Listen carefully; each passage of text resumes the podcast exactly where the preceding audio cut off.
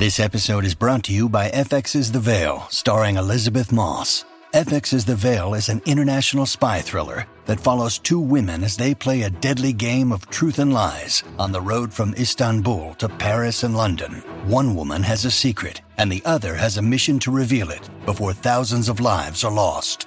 FX's The Veil, now streaming, only on Hulu.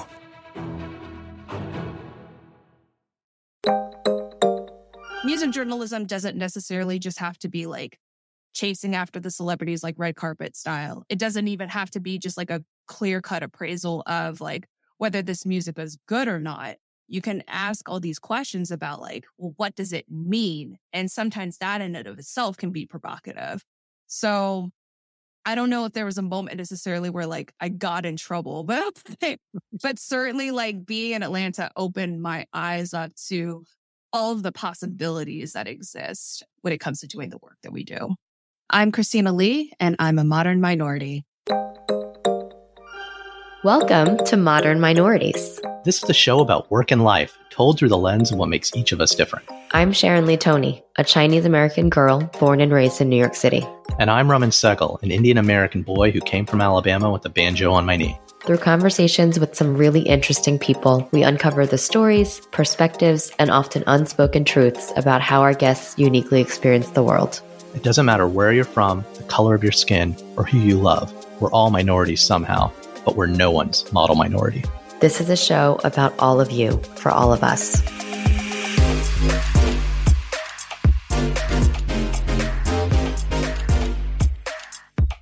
On today's show, we're talking to Christina Lee, a music journalist who's covered Atlanta's hip hop scene for over a decade. Christina's award winning culture reporting and criticism appear in Billboard, The Guardian, NPR Music, Vulture, The Washington Post, and more. Christina goes so far beyond just covering the fun celebrity aspect of music. She's got a real community and social angle to her work, covering the local and national impact of elements like criminal justice, RICO statutes, gentrification, and even jury duty, and what they mean to our society at large. In my opinion, she's basically punk rock for journalism. Her work is definitely worth a read, so check out the links to her work in the show notes. Christine is a contributing editor to a community journalism nonprofit, Canopy Atlanta. She also co-hosts and co-writes the limited podcast series King Slime, the prosecution of Young Thug and YSL, covering the ongoing trial of Jeffery Lamar Williams, known across the globe as Young Thug. This is a show not just following an ongoing case, but really digging into the whys of the prosecution in Atlanta, of all places, which has become a modern day mecca to hip hop and black culture. The podcast is actually still airing, so be sure to check out King Slime wherever you get your favorite podcasts. And beyond her work, and as rad as Christina sounds and is, it was just really interesting to hear about her growing up between the two cultures in the suburbs of Maryland and how MTV gave her a glimpse into what writing and journalism could be. So let's jump right in. We know you're really going to enjoy my chat with our new friend, Christina.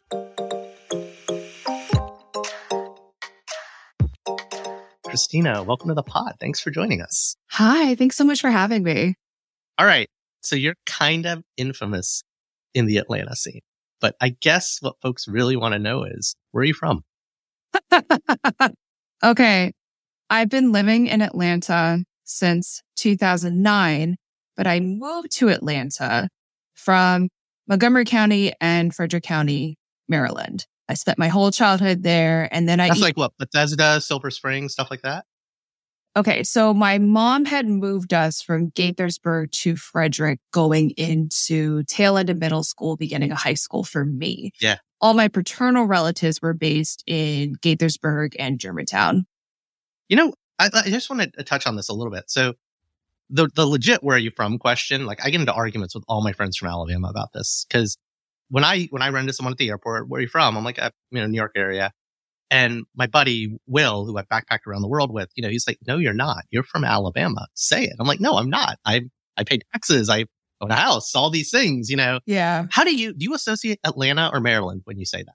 It's a really tough question, and I think even a lot of folks who have been, I mean, that's my favorite thing about asking people in Atlanta where they're from also, mm-hmm. which because they'll say, Oh, I'm from the Bay Area, da da da, or I'm from wherever. And then I'm asking, well, for how long have you lived in Atlanta? Mm-hmm. Oh, like 30 years. And I'm like, oh, okay. So you don't, you don't think, you don't think, I think there is though in Atlanta, this bit of criteria to explain whether you're really from Atlanta or not. Like Mhm. I, you probably heard this before, but if you're like a Grady baby, if you were, if you were grown here, like there's that expectation. Like if you get to say that you were like born here, that you have some knowledge of what folks call like old Atlanta, Mhm. then you get to say that you're like from Atlanta. But otherwise, you definitely have to qualify it a little bit. So that's why, like, you know, I approach that question carefully. I think the other one is uh, at formative years, but for our generation who didn't grow up with cell phones, or uh, not to date you, but I'll date myself. What's your current cell phone area code? Right. Yes. I actually, and when I started doing startup work in New York, I got a Google Voice number for reporters and stuff. And I made that a New York one. But even though my area code is like a Cincinnati one, where like I started my career, the said friend Will, who gives me a hard time, he keeps his as Hawaii because he was stationed at Pearl Harbor, right? Even though he's like in Michigan. So what's your what's your area code? Are you an ATL? Okay. This was actually this was actually like a super fraught question Okay. over the past oh, when did I change my phone? It might have been it was over the past year for sure. So basically what happened is that the phone that I had before this one was just like completely in the fritz. I had it for something like five years, which is like Okay. ancient in cell phone time. At that moment, I also decided to switch over phone carriers so that my partner and I could be, you know, Mhm. just pay AT&T one single bill, even though that was a mistake in of itself because AT&T is super expensive. Sign most of your life away together. Got it. Exactly, exactly. And so when I got this new phone and I switched over the service, the phone number that they had offered me was a 404 area code. Okay. And number one, I hate the process of having to tell people like, Hey, here's my new number. I just get like, uh, really afraid of like losing contact with people. And I wouldn't want that to be a reason why. So for that reason, I didn't want to change my phone number. But also I figured that with the 404 area code that I was like portraying myself inaccurately. Like what he said, you know what I'm saying? Like, so if a 404 number was to call you, the implication would be like, oh, like you were here, like you are a native Atlantan versus the 470 area code that I currently have. It's kind of known that those area codes went to like the more recent transplant. So it's like, I didn't want to like portray myself inaccurately or falsely. I know. I totally, I totally did that, man. When I, but I did it with a Google Voice number, right? Like my three four seven, which is in the footer, makes everyone like, oh, okay, New York guy, right, even though I'm not, right? right. All right, so I'm a poser. You're not. I got it. All right, all right, but more more important, I went up down the, the rabbit hole of where you're from, but I gotta ask the inevitable second version of that question you get after you tell them, you know, Maryland or Atlanta based on your area code. Where are you really from? So I was born in the United States. I was born in Gaithersburg, Maryland on June 2nd, 1986. So you should lead with Atlanta and then just go to Maryland after that. Right. Okay. Yeah, exactly. Exactly. But my, my dad is Korean and my mom is Vietnamese, which is a combination that nobody really guesses accurately. Yeah. Well, I mean, I, never mind like looking at skin tone, but it's actually like understanding the cultures of those two countries. Mm-hmm. I, guess, d- did they meet here? Did they meet somewhere else? They did meet in the States. So at this point, my mom had been working in Bethesda, Maryland, actually. And then uh, my dad came with his two siblings and my grandmother, uh, so that she ended up working at Andrews Air Force Base. So around that time, like they were both around Maryland. Yeah. Got it. You know, I, I, it's such an American thing. Like, you know, even though I'm up one generation below your parents, it's like, yeah, I met my Chinese American wife at my job.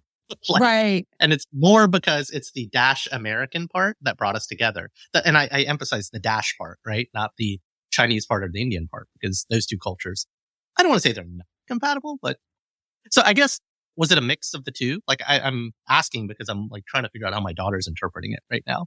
Oh, sure, sure, sure.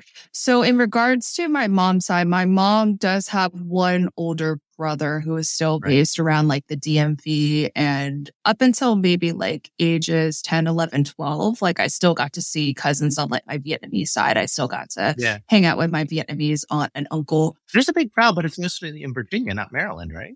Right, right, exactly. Yeah. I mean, it was crucial to be closer to Virginia because Yeah, of, you know, like the the community there.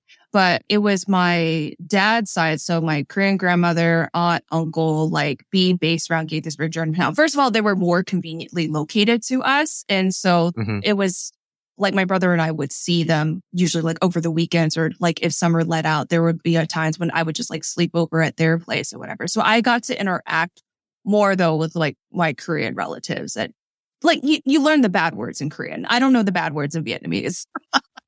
All right, but what about food? Was it was it more kimchi at home or more banh mi at home? Well, what ends up happening is that my parents divorced when I was 11. And then prior to that, even my dad did a lot of international work. And so as a result, mom was usually cooking for us. Mm. It wasn't like always like strictly Vietnamese. It was just like, okay, what can I cobble together? What feels the most convenient? right, so right. certainly like Americanized in that sense. It was like, okay. yeah, just like a mishmash of whatever. Yeah, yeah. Trust me, it was not all uh Indian feasts every night. Right. Although it was a lot of for me, it was a lot of like dal and rice, which is just like lentils and rice. Yeah, right, right. So so growing up in Maryland, like uh around that time your folks are getting divorced, what do you want to be when you grew up? You know, I'm trying to remember the point where I thought being a writer made sense. I don't know where I got that notion, Yeah. honestly, because I don't think, even looking back at some of those old school papers that I have, I don't think I was particularly good at it, but I did read a lot. And it was always a point of concern in the sense that, like, maybe I would stay up too late reading a book about like, you know, Rover and Elmo and them, or like I would need to keep myself occupied in the car. So it's like, do I bring a book with me or, you know, do I risk getting car sick if I'm trying to like read in a moving vehicle?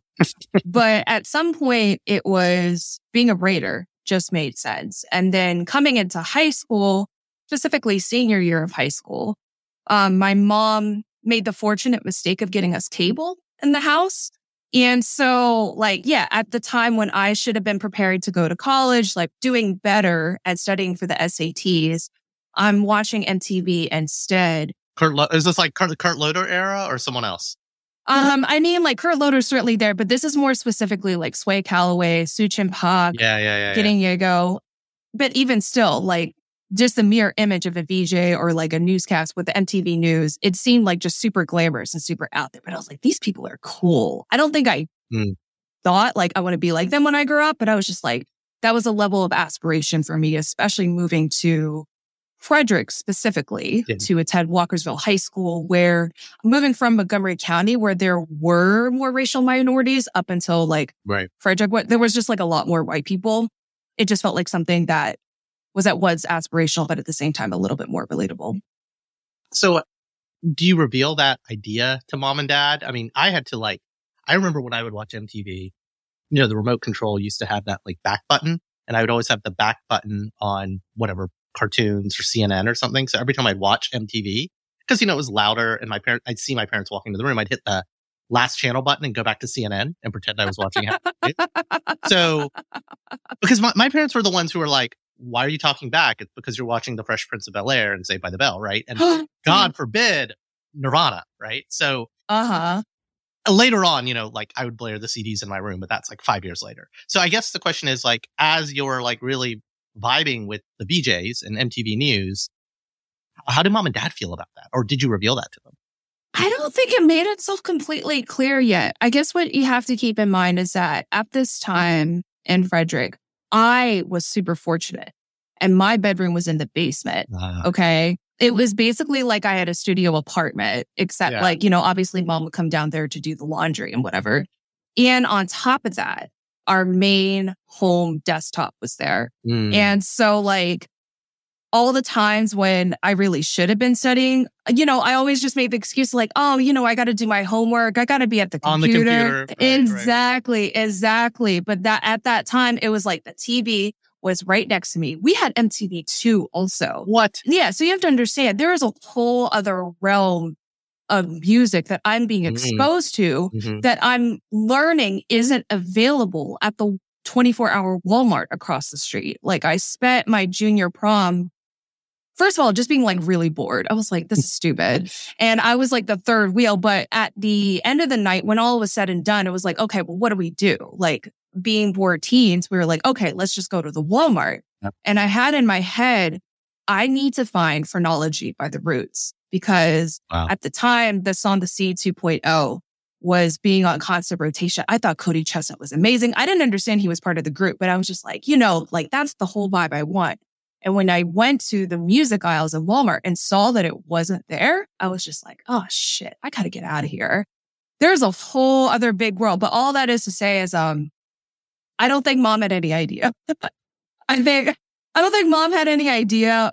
She was very busy, especially pretty much around this time. Mhm. She's already operating as a single parent and she had Yeah. been for years. So Yeah. even just trying to wrap her head, it's like, are we fed? You know, are we good? Maslow's hierarchy of needs. Yeah, yeah, yeah. Yes, exactly. Exactly.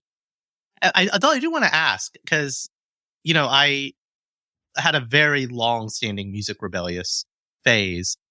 And then somewhere in my late 20s, I started getting into not the classics, but like classic rock or even trying to understand the stuff my parents were listening to that wasn't like Indian religious music because they listened to mm-hmm. Rod Stewart and the Beatles and Simon and Garfunkel. And I didn't have a perspective on it other than I just knew it. I didn't know mm-hmm. even that it, I didn't even acknowledge that it was good because it was my parents' music, but I knew all the lyrics. Yeah. So what was mom listening? I have to imagine everyone listens to music. It's this thing that binds the universe together. Of course. Do you remember what mom and dad were listening to in the car, picking you up, etc.? I think growing up, at least even not just beyond our parents, but just like our like sort of immediate family, because my I had a couple The uncle and aunt. Yeah. right. I had a couple uncles who actually worked as wedding DJs, so I Mhm. feel like they were even more on the pulse. hmm It, it it was it was Michael Jackson. It was it was disco. So much disco. My mom to this day still loves ABBA, but whenever when we were in the car, I just remember at the time it was Goo Goo Dolls. It was Savage Garden. I didn't oh, understand God. the gay energy around Savage Garden at the time or would have appreciated it more. But at the time, it, it all felt like very soft. It all felt like Yeah. very gentle. Sunny 103, Easy Rock. yeah, super, super unassuming. So that by the time I'm like going on, oh my God, I, I can like still remember. Did that make you harder? Did I like make your taste like harder and more rebellious having to hear the I don't know what it did, but I, it did feel like there was such a clear divide between the music that was immediately available at my grasp Yeah, and yeah. like what kind of seemed just out of my grasp because like MTV2 was also like my portal, like to Smack My Bitch Up by Prodigy. I didn't even Mhm. understand. I was like, what the hell is going on? Like, how could this stuff be like so explicit? So yeah, I don't know. Maybe there was that clear divide there. I'm just having so many flashbacks in this conversation. Did you have the Did you have the box? Do you, do you know what the box is? The box was, um, oh shoot. It was, basically a music channel on cable, but it was like, you know, if MTV for me was channel, I think 34. Okay. You know, VH1 was channel 30, MTV2. I don't even think I discovered MTV2 till boarding school, Okay. but that was up in the 80s. But the box was like channel 54 or 58 in Montgomery. Nice. So. I have these like numbers burned in my head. Like, it's so funny. Um, but the box was literally you called call a 900 number and request a song Huh. and they play the music videos. And while the music video is playing, they're scrolling across the bottom all the numbers for the different songs. Uh, And it's funny because you said Prodigy Smack My Bitch Up, like that song and a lot of explicit stuff, obviously by young teenage boys was being played, but also just like a lot of legitimately good explicit music was being played on the box that other people were requesting who, you know, could afford to do it. Yeah, yeah. Oh, that's so funny. Yeah, I don't know if we had the box. I remember we had MTV, MTV2, we had VH1. We also had Much Music. Well, that's Canada, isn't that? Yes, yes. Yeah. I was like, wait a second. So you were watching like Alanis Morissette, like pop style, probably. Then. I I just remember. Oh, and I I can't forget. We also had BET Yeah. Yeah, yeah, because what was also really formative to me at the time was like 106 & Park. And then uh specifically catching the basement. So it's Big Tigger and that's like uh Kid Cap- Oh, who was the DJ? I think it was Kid Capri. But the basement was like also super important because like I think up until that time, my only exposure to rap might have been through radio, WPGC. Yeah. But it wasn't something that my mom would have been playing in the car. yeah. It was yeah, like yeah. I had control of the dial, at least.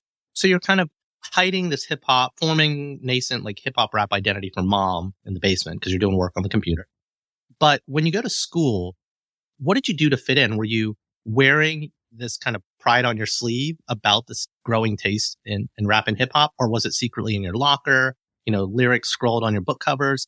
Like, was it part of your like, public identity in school or were you just trying to fit in and, you know, listen to Savage Garden? Yeah, I don't know if it was part of my identity yet. I think during those years, I was just more open in general. Like, cause I also had a friend, Catherine, who like was like a day one, like Fall Out Boy fan. Mm. And I just remember being open and receptive to that as well. I think I was just like hungry for anything and everything. But in terms of like how I carried myself at school, no, I was like painfully shy. Mhm. The only sort of role in which I felt like I had to like actually speak out was being part of the uh the high school newspaper. At one point I remember like I was editor in chief, I think like my final year, but then there was uh, another classmate who had like more inherent natural leadership qualities and honestly probably would have made a better editor in chief. But she was like concerned that I wasn't, I wasn't going to be so much in charge over the newspaper as she felt like that that person needed to be, which was like completely fair, which is completely fair. I was certainly like meek.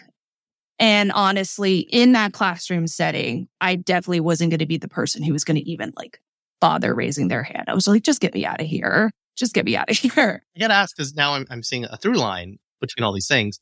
Mm-hmm. In that period, working on the high school newspaper, what was the thing, the riskiest thing that you put out that you worked on, that you edited, or the, the riskiest thing you pushed for? Or was it all just kind of like, you know, bake sales and shit? Oh God. Yeah. I don't even remember.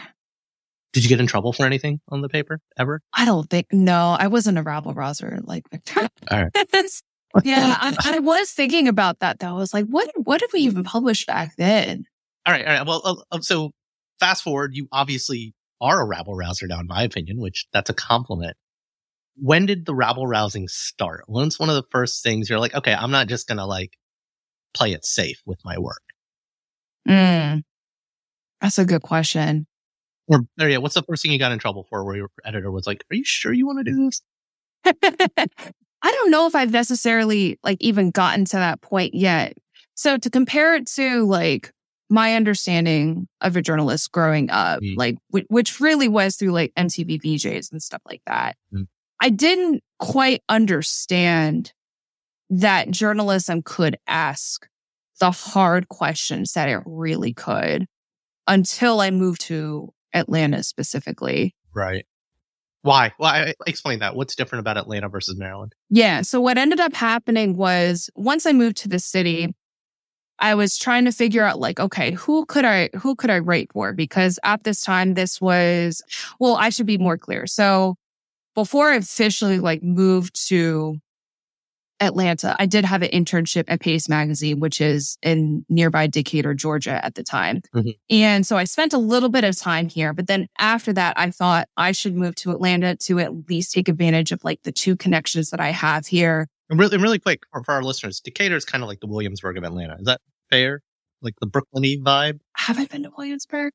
Do I even know that? All my hipster friends have settled down in Decatur. So, So Decatur, Decatur is kind of it's sprawling in a way that not even like Atlanta's sprawling, but it's certainly like more suburban. Like it's part of like what's considered like the east side. But you have like the downtown Decatur, which maybe speaks to the more Williamsburg vibes that you're talking Got it, about. got it, got it. But then there are the certainly like the more residential areas as well. Hmm.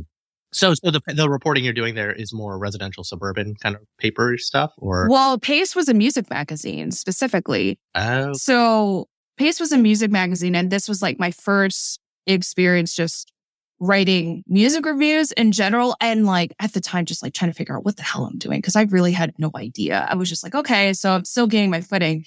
But once I complete that internship and then come back to Atlanta, I'm trying to figure out like who I can write for now. Hmm. And I remembered that in the DMV, there's an alt weekly called Washington City Paper. Hmm. And what I discovered was that there's one of their sister publications was Creative Loafing in Atlanta. So I was like, okay, Mhm. I know what Washington City Paper is. Maybe I could start writing for Creative Loafing. And getting to know the staff there, I think especially observing the writings of uh, Rodney Carmichael, who I think started as a staff writer over at Creative Loafing. And then like we know him now as like the co-host and co-writer of Louder Than a Riot. But at the time, like he's kind of like the hip hop guy. At while being the hip hop guy, just asking all like sort of these hard questions about what that means in terms of like Atlanta's identity. And it's just putting all the pieces together. It's like, okay, so music journalism doesn't necessarily just have to be like chasing after the celebrities like red carpet style. It doesn't even have to be just like a clear cut appraisal of like whether this music is good or not. you can ask all these questions about like, well, what does it mean? And sometimes that in and of itself can be provocative. So I don't know if there was a moment necessarily where like I got in trouble, but but certainly like being in Atlanta opened my eyes up to all of the possibilities that exist when it comes to doing the work that we do. So the thing I observed about your work, you know, when when guest Victor introduced us and I started reading some of your work is, you know, music is a through line to your work. And it, actually the first post I read by you actually had to do with jury duty. and I was like, okay, I, uh, this article doesn't match the look and feel of this website. And I was like, okay, but I want to read it because I'm a wonk. I'm a, you know, I'm a crooked media listener or I'm an NPR donator, blah, blah, blah. Let's read this. Let's see what this says. And I think music's kind of your way in. This is, sorry, this is my assessment, but I want to ask about, am I right? Or why, why is this wrong? Why is this right? Like music is a way in to understand what's working and not working in a society, in a, in a local, in a community, right? You're focused on the Atlanta area do you, do you gravitate towards one or the other? Is it uh, the music MTV VJ thing, or it's the community activism, community voice? Like you know, the problem with jury duty that's fucking up our society. Yeah. Right? First of all, like you totally nailed it. I appreciate that, and I'm so glad that like comes through.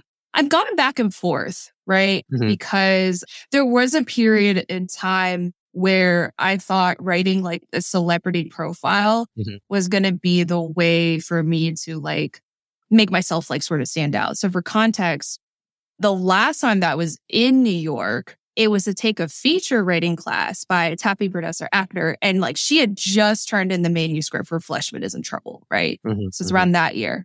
And like I was in just such awe of like her work. I was like, this is great. I could do this, but maybe it's like, you know, just where I am, take these principles. The tricky part, I think, about trying to do that in a music context is that so often it does come across as just like cheerleading, which I think for a lot of folks in music, like it's fine. I, you know, I would love to be generous, but I think especially with how small the music journalism circles like really are. Mm-hmm. I mean, you've probably heard like a million times about like just how fraught the industry is. And so there is even Well, when you say the industry, you mean journalism or music journalism is fraught? Just journalism in general. Oh, yeah, yeah, of course. Yeah, yeah. Yeah, yeah. So music journalism is sort of like a microcosm of what's going on in the journalism industry, just as far as like layoffs and all these considerations we've had to make about what the future is supposed to look like, especially when the purse is sort of out of editorial's hands there was a time where I was doing a bunch of profiles and it felt like the good and right thing. And like, you know, the work was coming in as a result, but something about it didn't feel quite right. Like I felt like it didn't leave enough room for sort of these societal questions and like, and also maybe that's too much to put onto one specific individual to be fair. But I did find myself a little bit hungrier to you know, work through the commentary part of it and use music as a vehicle rather than like just do like the fawning celebrity type stuff. So yeah, I think that's where I'm at right now. Well, yeah. So that brings me to you're also a podcaster and a producer and you have this show King Slime that launched back in August. And I never, look, again, I'm a classic rock, rock guy, dad in suburban New York. So I, uh-huh. never, I never heard of Young Thug. Maybe I should have. I, I just don't know. But like, can you talk about, and again, it's not just about Young Thug. That's what's so interesting about this show. It, there's a bigger arc. There's a bigger message is the wrong word too, but there's like, there's a bigger reason people should be listening to a story like this because it's indicative of something else going on in our society. Can, can you talk about what King Slime is and why you were drawn to a project like this? And because it feels like just this natural evolution of kind of what you've been doing. Yeah, absolutely. So in May 2022, the rap artist Young Thug was arrested on a RICO indictment at like the literal height of his career. Like he had just yeah, yeah, he had just yeah. performed Saturday Night Live. It was him and one of his signees, Gunna, who honestly was probably even more successful, just like in terms of like charting and billboard and kind of stuff. So Gunna and Young Thug were two of a couple dozen, you know, defendants named in this gang indictment, basically asserting that the label that Young Thug had been running, Young Stoner Life, is actually mm-hmm. a criminal street gang. So in of itself, just in the in the music sphere of things, the arrest was like shocking. The arrest was Sure, shocking sure, because sure. it was probably the most Celebrity headlines. Yes. Rapper does this. Yeah. Exactly. And it was certainly like one of, if not the most highest profile example of like how in Atlanta specifically, although I'm sure also nationwide, rap artists in particular, whatever that definition may be, from, you know, somebody who has 200 views on YouTube up until now, literally like number one albums, Mhm. how rap artists in particular get targeted in like these gang indictments. And in part because these prosecutors are looking at what's available Sure. on YouTube and social media and stuff like that. So Hammer looking for a nail. Yes, yes. So really, I'm looking at the, when I first hear about the indictment, it was just a moment of disbelief. It was like, how is this even happening? Like, why is this even happening? Um, but then very quickly, like the case reveals itself to be part of this larger conversation about where Atlanta is right now, right? Right. Where is Atlanta right now, though? Where is Atlanta right now? Yeah. Tell me, because I don't go there that often anymore. So, so right now, it's interesting. Atlanta has a reputation for being a black mecca. It's also known for being a hip hop capital. Yeah, In yeah. general, when we talk about how rap music introduces racial bias into a criminal trial to where lyrics will get used as evidence, even when there isn't physical evidence to throw somebody into prison. Right. You bring up the image of the clueless white guy, like the clueless white 70 year old judge to a clueless white jury. You know what I mean? Has no idea about how rap can be metaphorical, how, you know, it's always been about that is an art form. Johnny Cash didn't really kill a guy just to watch him die. Exactly. Exactly. So I think a lot of the podcast is about trying to square like how the hell does this happen in Atlanta of all places? Of all places. Of all places. That's really what we're trying to get to the heart of Do you think some of it's kind of trying to take the sound back? to take what back? It, to, to your point, you know, Atlanta has has been or has become this hip hop mecca, right? Mm-hmm. I'm going to get a little political. It's like the idea of minority rule in this country, uh, and minority rule being the former majority, Mm-hmm. majority of opinions too, of conservatively what we want this country to be. We want it to be the way it's always been, blah, blah, blah. Do you think some of that is kind of exerting that power to kind of push back? Mm, mm. I think there might be a pushback in the sense that Atlanta, for decades now, has tried to be very deliberate in how it presents itself, dating back to the Maynard Jackson administrations up until the bid for the 96 Olympics, up until now Right. you know, vying for the DNC, vying for the World Cup. You know, Atlanta is very concerned with always presenting itself as like a world class city in that regard. Right. Hip hop was never part of that equation. I think hip hop really sort of complicated Atlanta's own plans as to how it would present itself. And so I think with this trial, you see that at odds and you see even like the DA, Fani Willis, try to negotiate. It's like, okay, well, I understand like what rap music is. You know, I've got my own rap music playlist, like da da da da da. But I've got black friends. Right. Yeah. Yeah. Yeah. yeah, yeah, that type of thing.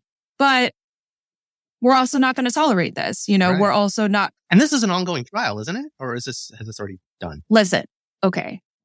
They are still going through jury selection.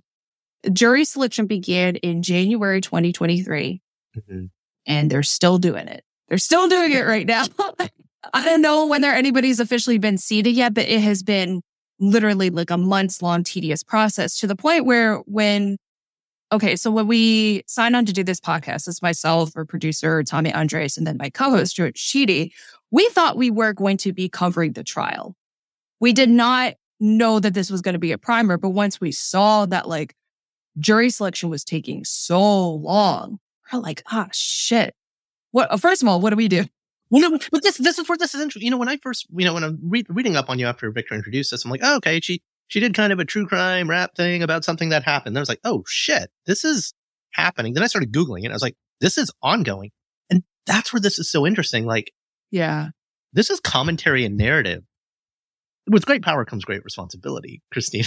but like, it's like, can you sway opinion on things, right? Like, that's what's so interesting. You're this is like ongoing, like on the ground journalism now. It's not just that shit happened. Isn't that weird? Mm-hmm, mm-hmm. Yeah, sorry, that's cool. That's such a weird and fraught position to be in. I mean, how do you feel about that? Yeah. I mean, so it's funny, like, so right before I hopped on with you, I'm trying to outline episode six, which is technically the Because four just dropped uh, as of today. Yeah, yeah. Yeah. And like, I'm trying to figure out where this podcast ends for now. Is it a lim? Is it a li- did iHeart give you like a limited series run, or is this an ongoing thing? We have a limited series, but like, I also think we didn't anticipate that like the trial wouldn't have happened yet. So we're trying to figure out like what the future of this podcast holds and that type of stuff. So I'm just trying to figure out, I guess, like the chapter ending, if you will. Mm. And up until this point, I, I just think of all the times like because like we're on the ground, because we're talking to like Fani Willis in the moment, because we're talking to all these people like in the moment, people are still trying to make up their minds. And honestly, there have been so many times where I've been like, I still need to make my mind up. You know what I mean? Like I still don't know quite know like what even happened. So like with this, But I think that's that's where being a, a podcaster versus a journalist is really interesting Mhm. because someone smarter than me, Scott Galloway, said people who uh, listen to podcasts, you, you treat the host kind of like your friend because they're in your ear all the time, right? yeah, So you're kind of figuring it out with us, yeah, and that's okay. Versus a journalist, just like, okay, I need you to tell me how, what to make of this, please. yeah, yeah. Take me on a journey. Versus, I don't know. That's what this pod. I literally don't know what I'm talking about half the time because I'm trying to work my own shit out with you. like I should be paying you as a therapist, right? I mean, maybe we lean into that more with the final episode. I have no idea. I, I feel like some sense of responsibility to be like, okay, like now that we've like thrown all these plot points at you, here's how to make most sense of it. But maybe we mm-hmm. still need to lean into that because like nothing's happened yet. Nothing's happened. and like, you know, I'm not, I'm not a weather forecaster. So Yeah. I mean, I almost feel like, you know, put your inner lawyer on and like go talk to the people that the lawyers might want to go talk to before they go talk to them. right, right, right. Ah, so much possibility. What do mom and dad like make of all this work? Like, do they, do they understand what you do? Do they, do they read your work? Uh, do they get it? So with my mom, she mostly cares whether I'm busy and whether I'm good because I think the main thing, especially with me, like I'm freelance Mm. I, and I've been freelance for majority of my career. On top of that, I was doing music journalism and like the way that even like my grandmother looked at it in those early days before I moved to Atlanta when I was living in her house, Mhm. she's like, you're just at your computer all day and you're making like negative money. Like what's happening? So I think, so my mom mostly just cares whether I'm busy, you know, and whether the deals are panning out. Yeah, She's like, yeah. is this enough money? And I was like, you know, yes. And okay, that's what she cares about.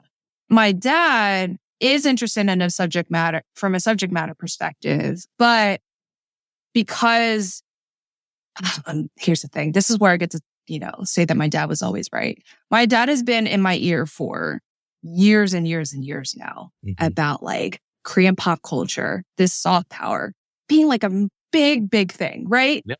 And yep. he's absolutely right. You just look around the landscape. Like he he bought me my first HOT CD, so it's like I get it, I get it.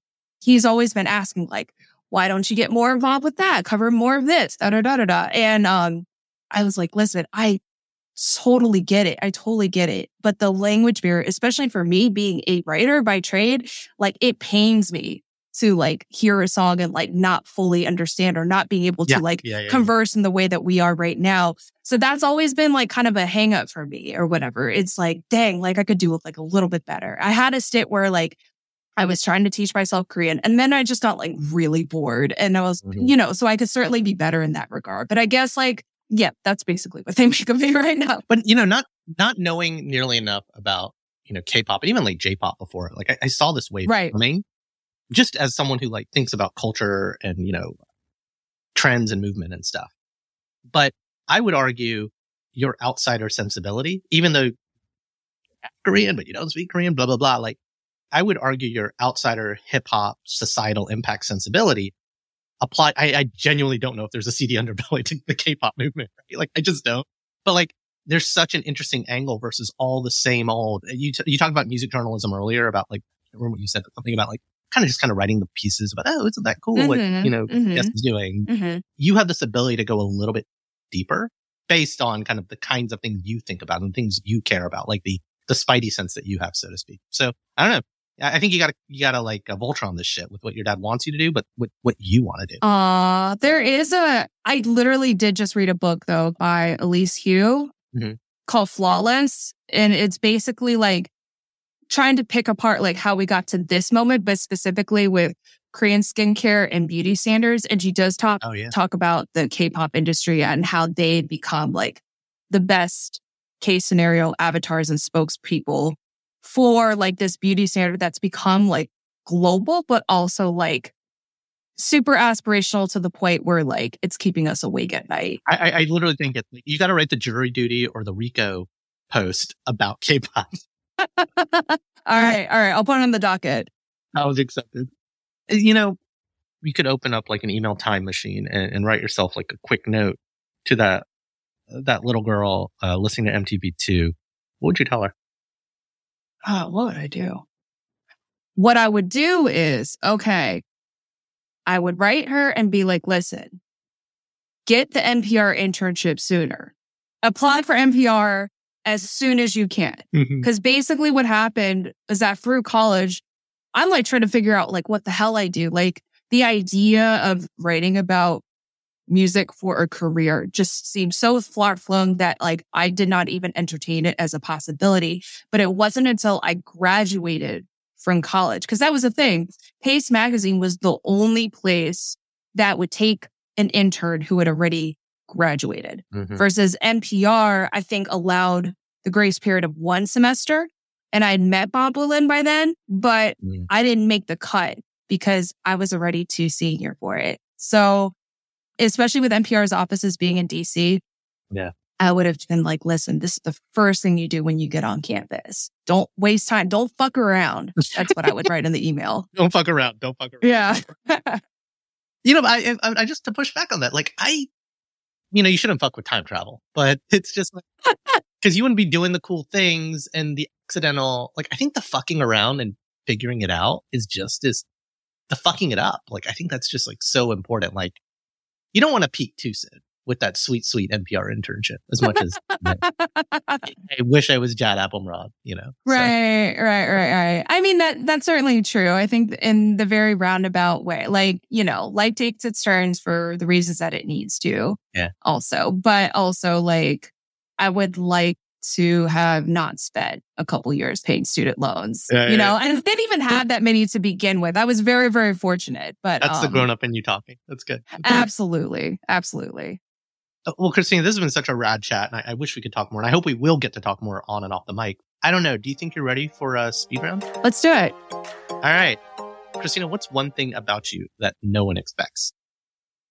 Okay, one thing about me that no one ever expects. It's that, oh, one thing that always like catches people off guard is that like I really don't watch a lot of TV. Mm, mm. Like, and I really don't care for it. And the TV that I do entertain has to be like thoroughly camp. Wow. You need the mental break from the serious shit you work on. I, I think so. I think so. I was on a RuPaul's Drag Race kick for a while until I realized my brain was just melting like a t- little bit too much. But then just as far as like TV and cinema and stuff like that, like total opposite to you, I'm completely like just tuned out, checked out from the whole like superhero phenomena. Like my two criteria for anything that I even bother watching is usually like choreography, cinematography, and just like camp. Like, so like John yeah. Wick fits in that nexus. It's a vibe. It's a vibe thing for you. It's It vibe thing. it's absolutely like a vibe thing, but it's like super, super specific to where like I put on blinders for most of like TV and film.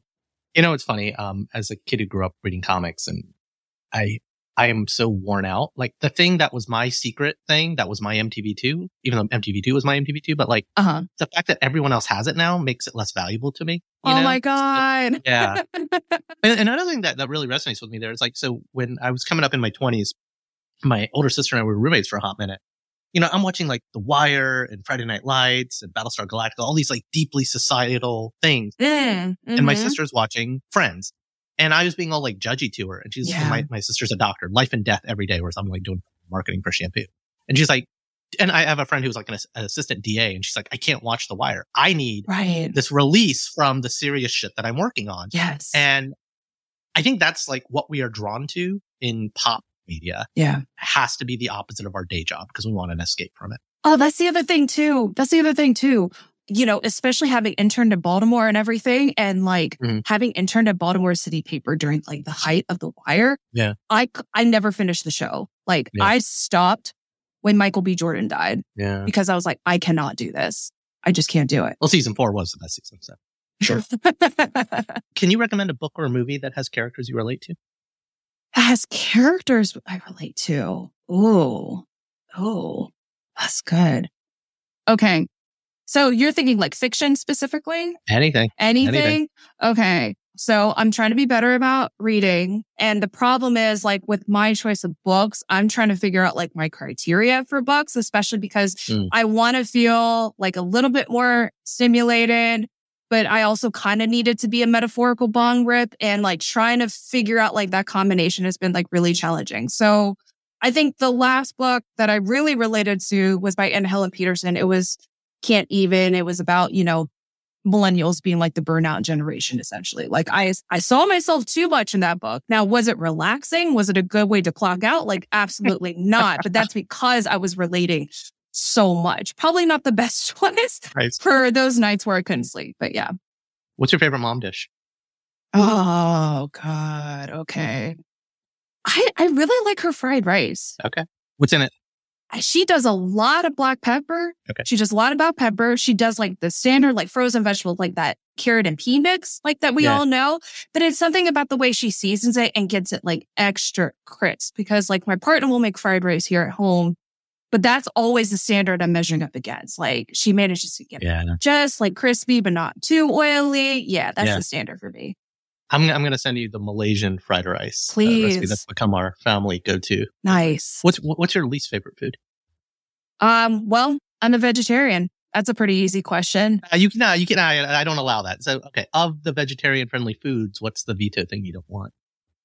Dang, because that's the thing. Like, I became a vegetarian by like taste, Oh, so you, you didn't like the taste of meat. So, right? I, I, by choice as a child, I was like, oh, I don't like pork. That's interesting. Huh. And so even now, all of, all, both sides of your Asian heritage are rolling over in their grave. Just oh, saying. oh, exactly. As I'm impossible to feed, and, and on that front, like I really, I really don't like the Impossible Burger type stuff. Yeah, but I understand that that is not for me. It is available to me, but every time I have it, I'm like, ugh, no, Yeah. that's okay.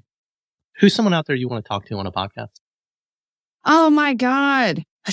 this is a very hard question. Speed round is like the hardest part. We, I, I get you to unravel everything about your soul, and then like I stump you on speed round. That's that's. Oh my God. Well, that's the thing. I really want to talk to Young Thug and Gunna right now with the nature of the podcast. I really want to talk to them. I mean, the, the trial keeps going. I don't see why you can't.